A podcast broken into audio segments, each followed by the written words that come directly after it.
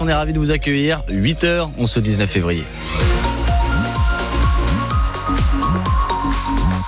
Ciel chargé euh, partout dans la région, au Rhin, Barin, il y a pas mal de nuages. Il y aura aussi quelques éclaircies en milieu de matinée, début d'après-midi et quelques gouttes. Un joyeux mélange pour débuter la semaine entre 7 et 10 les températures jusqu'à 14 au meilleur de la journée. L'actualité, Louise Bulliens, et la circulation est, est, perturbée sur la M35 ce matin. Les taxis mènent une opération escargot. Ils vont partir d'une minute à l'autre de l'aéroport d'Ensheim en direction de la CPAM de Strasbourg. Ils dénoncent la nouvelle convention sur le transport des malades et un prix des courses trop bas. Hikmet Kiper, secrétaire général du syndicat départemental des artisans du taxi du Barin, dénonce un manque de considération pour sa profession. Les taxis, on a toujours été présents. Vous savez, quand il y a eu l'attentat au mois de décembre, les taxis, on a éteint nos enseignes, on a travaillé, on a transporté les gens gratuitement. Lors du premier confinement, quand le président a lancé l'appel, on était présents, on a transporté les, les personnes des hôpitaux. C'est vraiment un service de porte à porte. Et en fait, tous les gens ont droit à un bulletin de transport. Ils peuvent être euh, conduits par un taxi ou un VSL d'ailleurs. Et en fait, euh, nous, on a un abattement donc sur les tarifs préfectoraux des taxis. Actuellement, il est de 15,5% et on ne sait pas en fait ce qui sera en 2024 et en 2025. Ça peut être un abattement de 17%, de 20% et donc une marge en moins pour nos entreprises, pour nos taxis. Dans quelques minutes, à 8h15, on reparlera des revendications avec Stéphane Heiligenstein, le vice-président du syndicat départemental des artisans du taxi du Barin. Et puis, on vous donne le détail des horaires, des routes impactées par cette mobilisation sur francebleu.fr Alsace. Sachez que la circulation des bus et des trams sera aussi perturbée. La fin de la manifestation est prévue à midi. Après trois jours de galère, la grève se termine ce matin à la SNCF. 150 000 voyageurs n'ont pas pu prendre leur train ce week-end et ça risque de recommencer samedi prochain. Le syndicat Sudrail envisage d'appeler les aiguilleurs à se mobiliser. Eux aussi manifestent. Les parents d'élèves de l'école de Niederaslar près de Molsheim se retrouvent en ce moment devant l'établissement. Ils veulent empêcher la fermeture d'une classe à la rentrée prochaine. Il manque 5 élèves pour la maintenir. 10 milliards d'euros d'économies d'ici la fin de l'année. L'objectif affiché par le ministre de l'économie, Bruno Le Maire.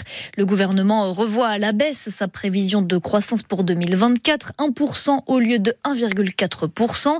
Mais Cyril Ardo, on ne devrait pas le sentir sur notre pouvoir d'achat. Pas d'augmentation d'impôts, promet Bruno Le Maire. Pas non plus de coups de rabot sur les budgets de la sécurité sociale et des collectivités locales, mais des économies sur le budget de fonctionnement de tous les ministères. Ils devront au total réduire leurs dépenses en énergie, en immobilier et leurs achats de 5 milliards d'euros.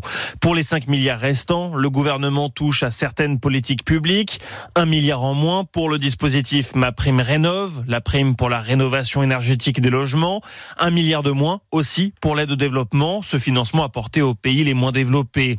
Un milliard d'économies également pour certains organismes comme le CNES, le Centre national d'études spatiales ou encore Business France. Bruno Le Maire indique au passage qu'un budget rectificatif pourrait être décidé cet été en fonction de la situation économique et du contexte géopolitique. Les précisions de Cyril Ardo sur France Bleu Alsace. Le gouvernement qui entend réduire de 40% d'ici à 2027 le nombre de mégots très polluants qui jonchent les trottoirs. Malgré les poubelles installées un peu partout dans les villes, on trouve encore beaucoup de déchets dans les rues. À Aubernay, vous risquez 1000 euros d'amende si vous jetez quelque chose par terre.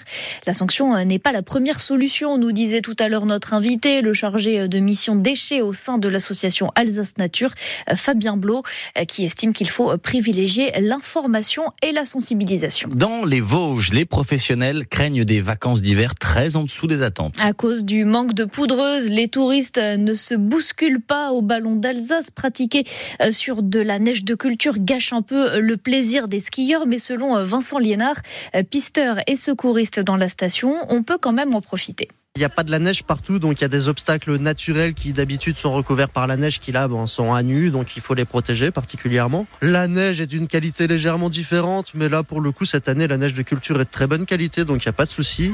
De temps en temps les neiges de culture sont plus dures moins facile à skier, donc plus accidentogène. Mais là, c'est pas le cas cette année, donc ça va. La neige de culture est souvent plus dense, plus compacte, surtout une fois qu'elle est bien travaillée, bien damée par les machines. Quel cas, elle va fondre moins vite que de la neige naturelle la plupart du temps. Dès qu'il y a un petit peu de soleil et que les températures montent, euh, la neige se détend, s'assouplit et devient moins agréable à skier généralement. Par contre, au moins, on a une neige qui accroche. Ça fait pas des plaques de neige dure où parfois on a tendance à déraper. C'est pas plus facile, mais c'est pas moins facile non plus.